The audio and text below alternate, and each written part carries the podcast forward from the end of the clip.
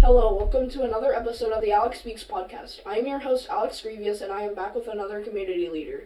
Last week I interviewed Captain Norm Leong with the Sacramento Police Department. After the interview, I told him that although I was nervous and scared to talk to him, I was happy he came by to be interviewed.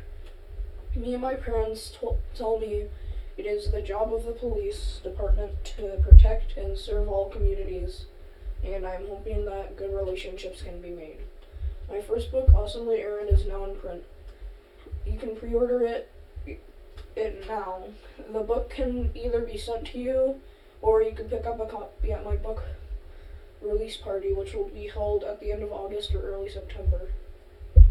The date will be announced soon. If you are interested, send me an email at alexgreevusspeaks at gmail.com, and I will send you information on how to order your copy. Plus, I'll sign your copy. It is joke time. As always, I've brought a joke to share, and my guest has brought a joke to share. My joke is how much does a pirate pay to, to get his ear pierced? I don't know how much. A buck an ear. Got a buck an ear. Elizabeth, what is your joke?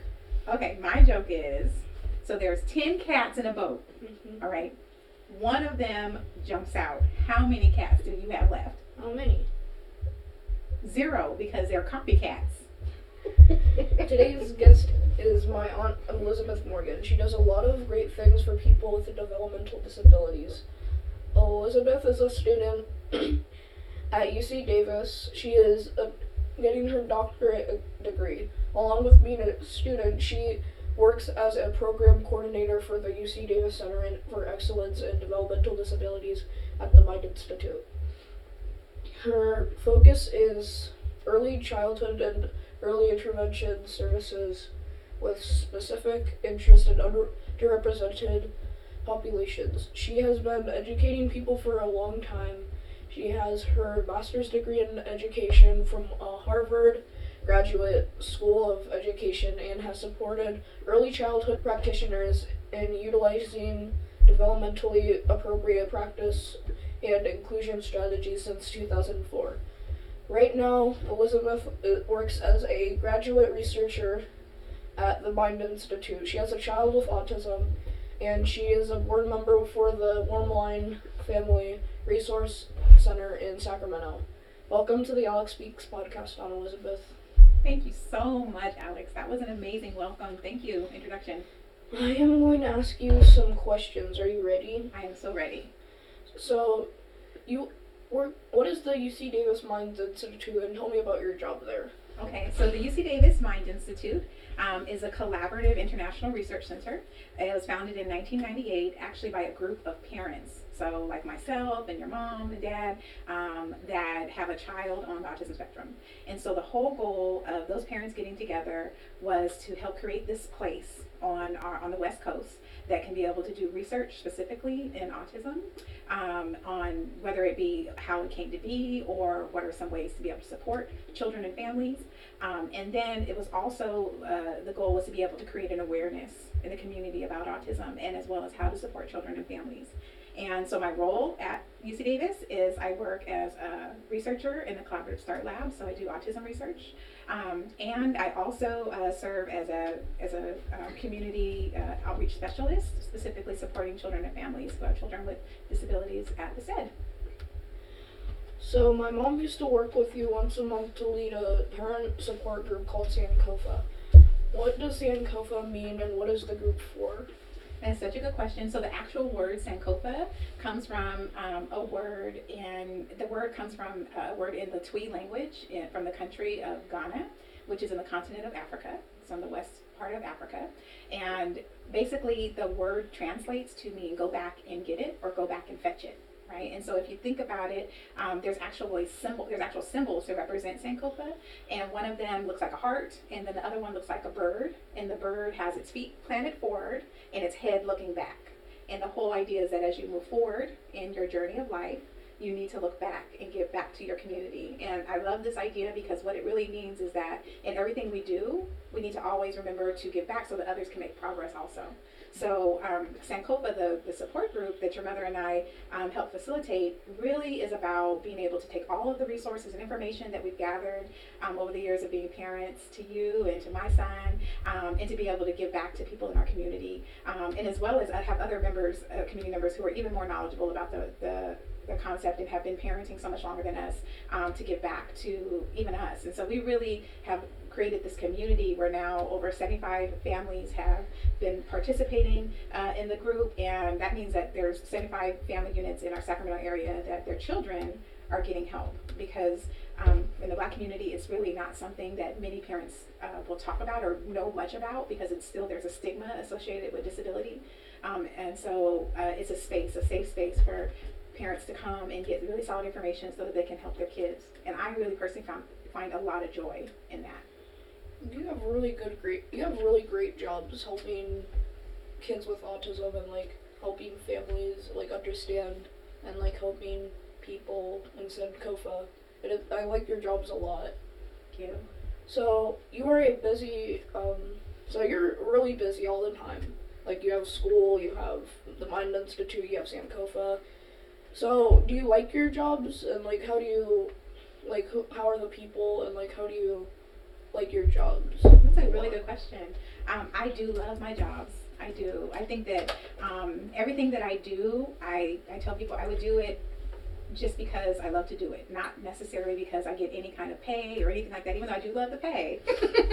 I do it because it's something that I do, um, I get a lot of personal satisfaction from. So I love uh, the idea of research. Um, I love the, and specifically research to impact systems and make systemic change. And I also love teaching. I'm a teacher at heart. I'm an educator at heart. I started my career as a teacher. And I also love the idea of uh, really community um, action, right? So doing things that create social change. And I think that I'm able to do that in my positions.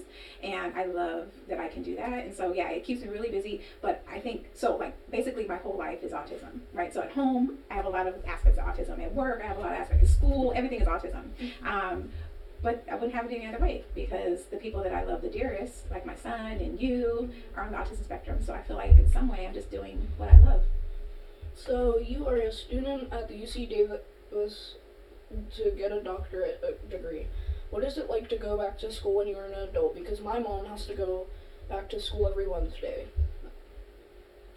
So how is it like for you? Ah, that's good. Um, so now I'm going into my fourth year of my PhD program. Um, and so uh, that means that right now I no longer have classes, but I'm writing my dissertation. And so that is a really interesting process. I think that um, first of all, I love the fact that I've had my experience before going into my PhD program, right? So I got my master's in 2003 and then came back and uh, from Boston and I came to Sacramento and um, helped start up PS7, start up an elementary school, and did that for five years. And then I was a um, adjunct professor for Los Rios Community College for several years too.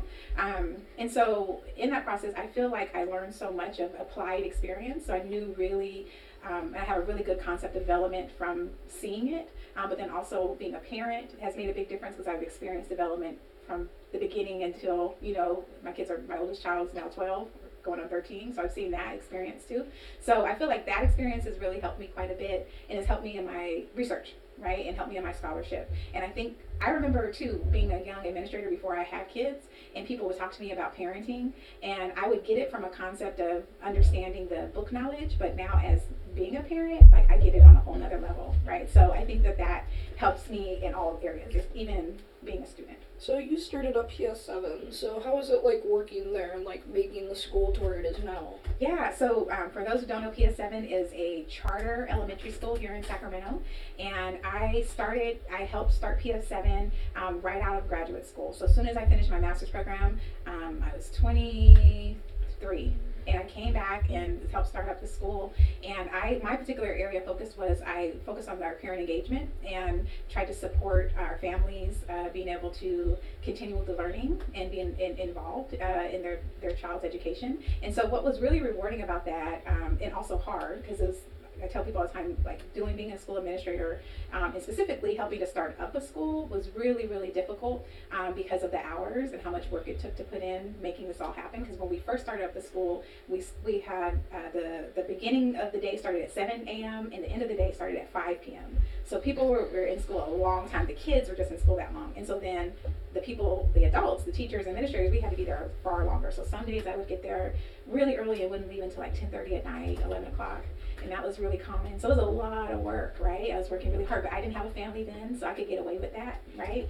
Um, so that was a really hard, but also very rewarding experience. So the kids that were at the school when I was there, now they, many of them are in college, and so I just recently went to a party where one of them she graduated college and she's going on to a PhD program in Texas, and it was just so amazing because I knew all of them since they were you know, earlier than your age right now, Alex. They were really young. Some of them were in kindergarten, and to see where they're at now is just amazing. So um, that was a really great experience, and I value it. Um, but it was a lot of work. I probably would not do that again.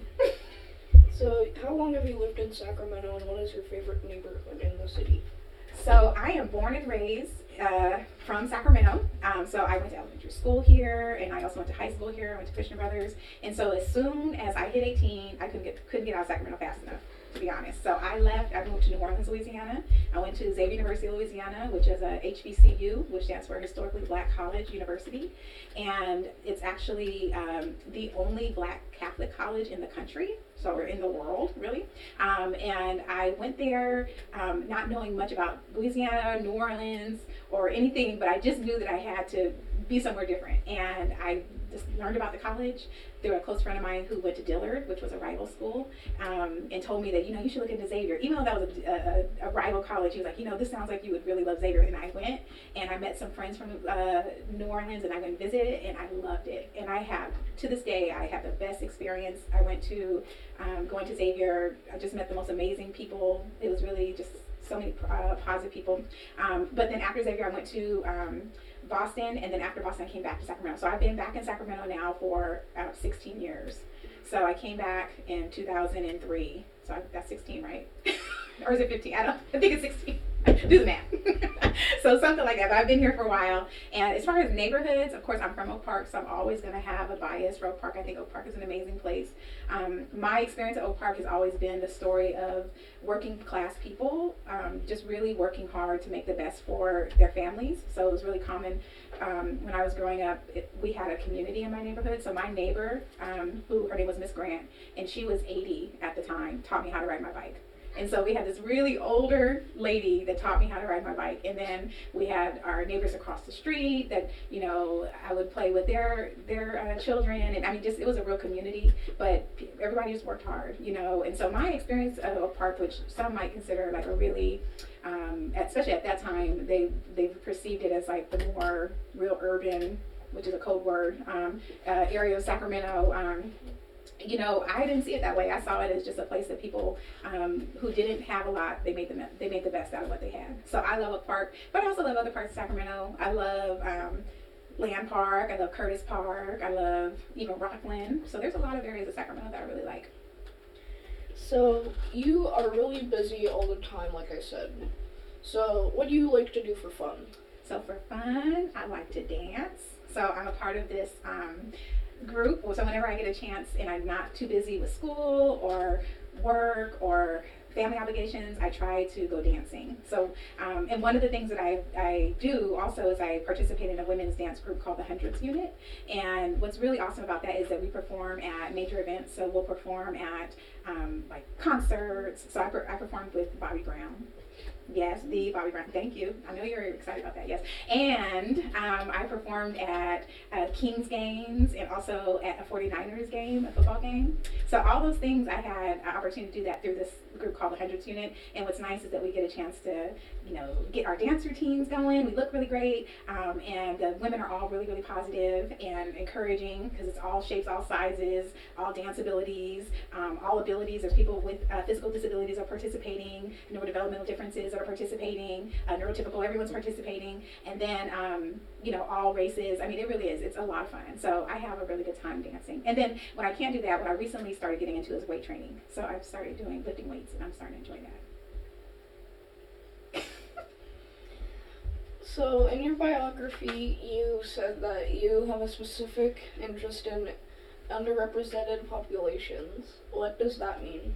That's a good question. So underrepresented populations are really, and we're talking about autism in particular, we're talking about groups of people that when we're looking at the literature, so the research, are not represented, right? So it's whether the literature or they're they're not being represented when it comes to what's who's receiving treatment and diagnosis and things of that sort. So in the black community in particular, or African American community, um, children uh, who are black are, you know, up to three times more likely to be misdiagnosed so that means that they'll get a different diagnosis before they get autism. So we know that it's almost like if you if you have a something going on with you, right? So if you have asthma, but they're treating you for diabetes, that's not going to be helpful, right? So you need the right diagnosis, right, to be able to get treatment.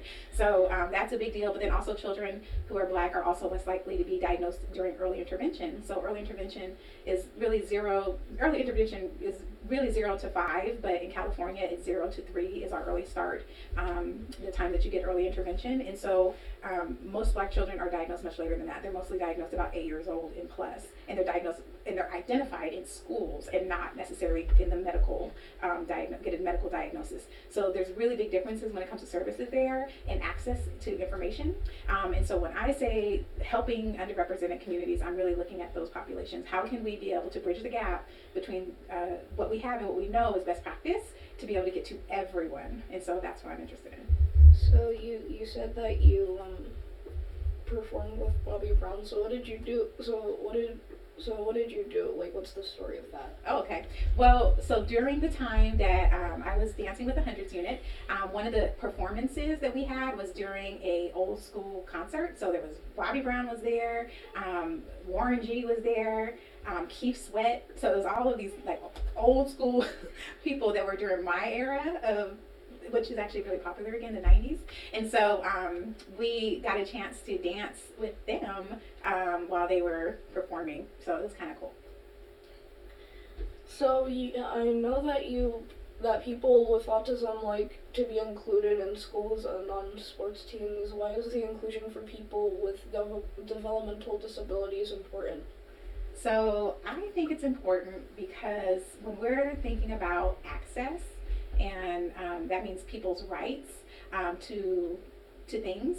It really should be that everyone has access. So um, the legislation that we have, which is the Individuals with Disabilities Education Act and the Americans with Disabilities Act, um, ADA, those two pieces of law um, have allowed, has what our country has said is basically said saying that people with disabilities should have a right to be able to ha- be included. So we have that law, and a lot of other countries do not have those laws. I just came back from Kenya, and that you know that's an example of a country that's trying to develop laws like that. And some countries um, that I that when I went to Africa and I visited, um, I noted there were some countries that don't have any laws about disabilities or even um, recognize autism as a disability, right? So in our country, we do, in the United States, we do have these laws. And so for me, when I'm thinking about these laws, I know that the origins of those laws come from civil rights um, legislation, which was the same legislation that really looked at things like segregation and Jim Crow. And I don't know if you know what Jim Crow is. You know what Jim Crow is? What is it, Alex? It's like he was the person who segregated people. Good, yeah, kind. Of. It wasn't. He wasn't a person, well, but it was a it was a set of laws. Yeah, that's really good. Yeah. So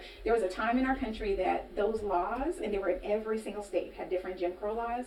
Basically, set limitations on what Black people could do. And so the civil rights legislation was about being able to tear down those unfair laws, right? And so when I think about inclusion and supporting people with disabilities, it's this it's a similar concept of it's a civil right, and you need to make sure that everyone has access.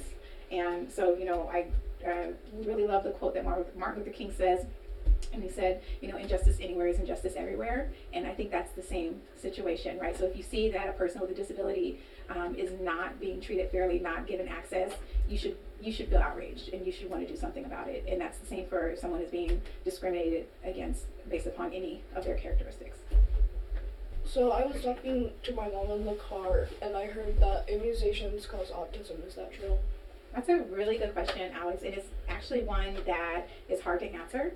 Um, largely because honestly, there's not a. I haven't read any credible research to that says that autism is linked to uh, im- immunizations. Actually, we have a lot of credible, good science to say that it's not. But there's a group of, of people that really believe that there is a connection. Um, and so we know that one in 59 people in this country uh, are ha- are going to have will have autism. In every country, there's different numbers, but in our country, the latest numbers are one in 59. Um, and we also know that there's a genetic and environmental component to what causes autism, but we don't know what exact genes cause autism. You know, we haven't we haven't narrowed down to about a little bit under 300, but we don't know exactly which ones, and we also don't know exactly what in the environment causes autism too. Um, so we have, um, because of that, we know that autism is something that is just a kind of like a part of life and it's a part of the human experience. So, you know, everyone has had the experience of having a relative that may have been a little quirky or can recite the entire encyclopedia or um, know interesting facts. Um, so, you know, those things we might we might now know as being scripting, which is a, something that people with autism do. They'll repeat things over and over again, or they'll stim, right, which is a repetitive behavior. Um, but we didn't have a name for it then, um, and now we do, right? And so I believe that you know um, autism is probably more likely have been has been a part of the human experience. We're just able to identify it a little bit more um, clearly now, and then we have different ideas when it comes to supporting and, and treatment and things of that sort. Um, so I think that you know when it comes to um, the immunization piece, you know it, it really can be tricky and controversial um, because there are groups of people that really do believe that autism is the root. Um, so I, I try not to argue too much with people that are very passionate about that because as a parent, I can understand really wanting to feel like you have an answer. Um, and if you don't feel like you can get the answer, that you might feel hopeless or helpless. So I can empathize with that as being a parent. Um, so there's an autism activist that I really I follow and I respect. His name is John Elder Robison, and he talks about how for him as a person with autism, an autistic individual, he doesn't argue um, and allows uh, people that believe that autism is caused by um, vaccinations to, you know, if they need to blame vaccinations, and so be it, as long as they get to the point, which is really that we're doing something to support autistic individuals um, and being included and having access. And I think if we can all get to that point, that's the that's the bigger picture. Um, but with that said, I feel like it is unfortunate that there are children that are um, getting really sick and some even dying um, because they're not being vaccinated uh, from diseases that have been really annihilated from our country. Um, so it's really sad when children have to get sick for no reason because we have a vaccination to protect them for that, and that's happening. There's outbreaks, outbreaks in a lot of places in our country now. Um, that I, for you know many places in the world that I've been to, um, you know, their parents would have access to a vaccination to be able to prevent their child from being sick, they would take it absolutely um, because they, nobody wants to see their child sick. So I think that that's a, a key thing to think about. But I also um, I do respect the fact that you know if, if people you know their beliefs i'm not going to argue with them about that piece i think what we have um, specifically when we're thinking about um, asd um, and autism is that you know it's just a part of a different type of wiring right and it's not any less it's not any better it's just different and so um, I, I, I, actually think that when, you know, as you know, my son has autism, my son Eli, and one of the things that I love a lot about him has a lot to do with his ASD. So the fact that he has a really amazing memory for events, you know, he can recall things ex- like vividly when it comes to experiences um, and give us context to those experiences that I forgot right? And so I know that it's because of the way he's wired, he can do that. And I know that, you know, some of that is his personality and then some of that is his autism. And either way, I love it. So I think it's amazing. Just really trying to include children. Also, um, also, I hate it when people say that, like, oh, you're autistic, and that, and like they make it sound like a bad thing, like you're stupid or you're dumb, and it's not. I don't think it's funny. There's a kid at my school who s- said stuff ab- about it, and I got really upset. And so just, just if somebody calls you autistic, just don't listen to them because it's not a bad thing either. Like Right. people, like people like me, like Eli can do the same thing as me. I can start. He can start his own podcast, and he can because he's smart enough because uh, us people with autism are smart enough to do other things that people that other people can do. So just if if you call someone autistic or somebody calls you autistic, don't make it sound like a bad thing. Or if and my dad says this all the time, if it doesn't sound right to you, don't say it at all. Mm-hmm. I love that, Alex, and I think that's so true. You know, I think one of the things people be- believe uh, and have internalized is that autism or even having a disability is a negative thing, and I don't think it is at all. I think that it's just a diff- it's just a part of who you are, and so I myself am dyslexic and so that means that I have my brain is wired where reading is is a different experience than people who are not dyslexic. And for me, one of the things that I really appreciate about, about being dyslexic is that I understand that it helps me see the world in a, in a way that I put pieces together differently than others. That has helped me so much in my, my research. But then also, um, I read a lot through hearing. So I listen a lot to the books that I read. And as a result of doing that so well, I've trained myself where I can read two to sometimes four times faster than the average person because I can listen at a very, very fast rate. Um, but and that's become like a superpower, right? That's become something that you know I can uniquely do because I'm dyslexic, and so you know I think it's a way something that you should be proud of. You know that you have a neurodevelopmental difference and if it wasn't for people like us that have neurodevelopmental differences, our world would be pretty bland and we wouldn't have as many advances in the world. And, um, you know, I think that they really need us. So. So, your son Eli is on the autism spectrum. How do you encourage him every day? So yeah, Eli is on the autism spectrum, and like I said, I love him very, very much. Um, and so one of the things that I recently had to really encourage Eli in um, was uh, he was he actually got really upset with me because I kept having him go to camps. And so he was in a camp with you a couple weeks ago, or last week, and a week before. Um, and he likes the idea of going, of, of doing some things, but he'd rather be home. And so uh, Eli asked me, you know, why do you keep putting me in camps? Why do you keep? It? And I had to kind of explain.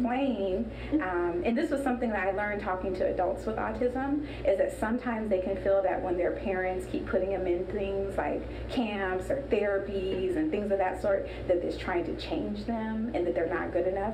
And I had to make sure that he understood that that's not the case. I think he's perfect, and I don't want to change anything about him, including his autism.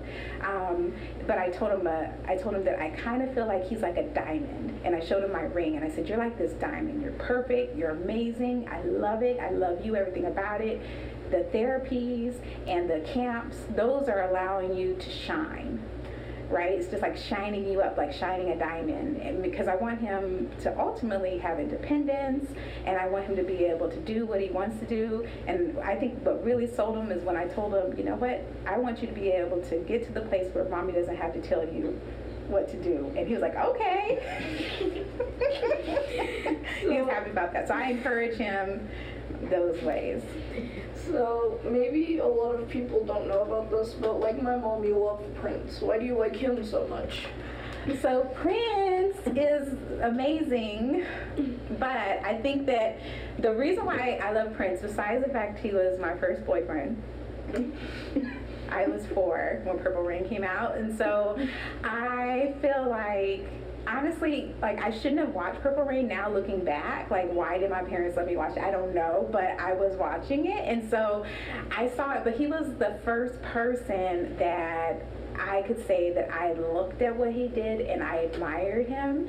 And I thought that, wow, I really admire your art right? And so for me like I, to this day whenever i see someone operating in a function where they're authentically loving their their art or their craft right like right now alex i feel like the fact that you're doing your podcast and you're writing your books you are operating in your purpose and you're operating in your art.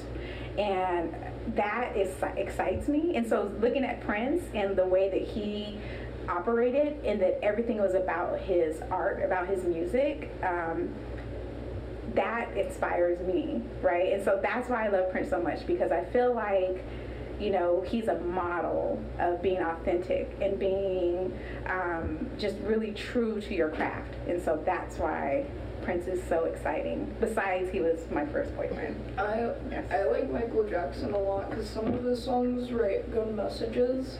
And I first figured about him at, at two years old because my mom kept like play, playing videos on t- well it was on TV and then and then like I guess like eleven years later she regretted it. so so Yeah, I remember you uh, doing Michael Jackson impersonations in preschool. I used to watch you while I was in the observation room at your preschool, and you would do Michael Jackson dance moves. It was I, great. I brought bad al- the bad album with me like every day. I know. So, you have two kids, Eli and Jo, and what are your favorite things about them? Okay, so I love my children very much. I think that a part of a part of my purpose was to be their mother.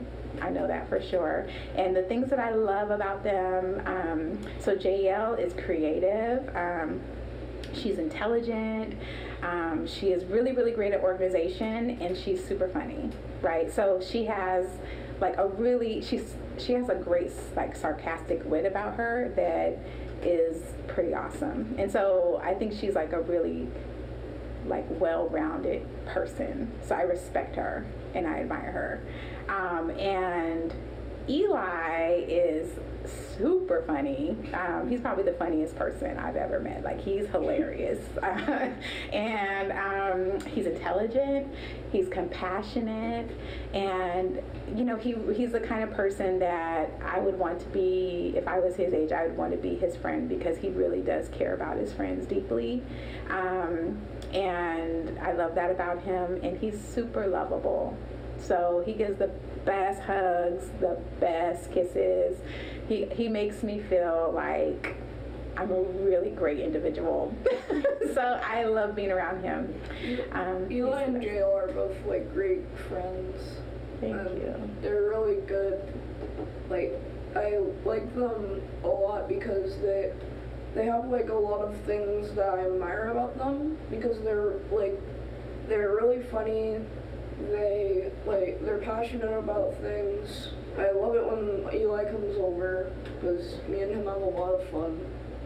So I, I like that a lot. Yeah, and So I, what- oh, wait, I was going to tell you, Eli. Um, I told Eli originally I was going to do this podcast with him, like me and you were, me and Eli were going to do it together, and he said, "No, I want my own show, Mom. You're going to do it by yourself." so, like, you're going to have to definitely talk to him about this. Yeah. So my last question, what would you tell your 11 year old self? That's a really good question. So I think, so at 11 years old, I would tell myself not to worry because I used to, I still am more of an anxious person, but I was even more anxious then. And so I think that I would tell myself not to worry. Um, also, let myself know that one day they will listen to you because I did not feel like they listened to me. So people listened to me. I felt like adults were very unwise for not listening to me, but they they did. So, um, but one day I will be heard. Um, and then also to slow down, enjoy being a kid, um, and get ready because I'm gonna have a really fulfilling life. And so I think that that would be what I tell myself. Okay, so I'm gonna ask you 10 quick questions. Are you ready? Okay. What is your favorite movie? Okay, my favorite movie, Dreamgirls. Tr- favorite treat?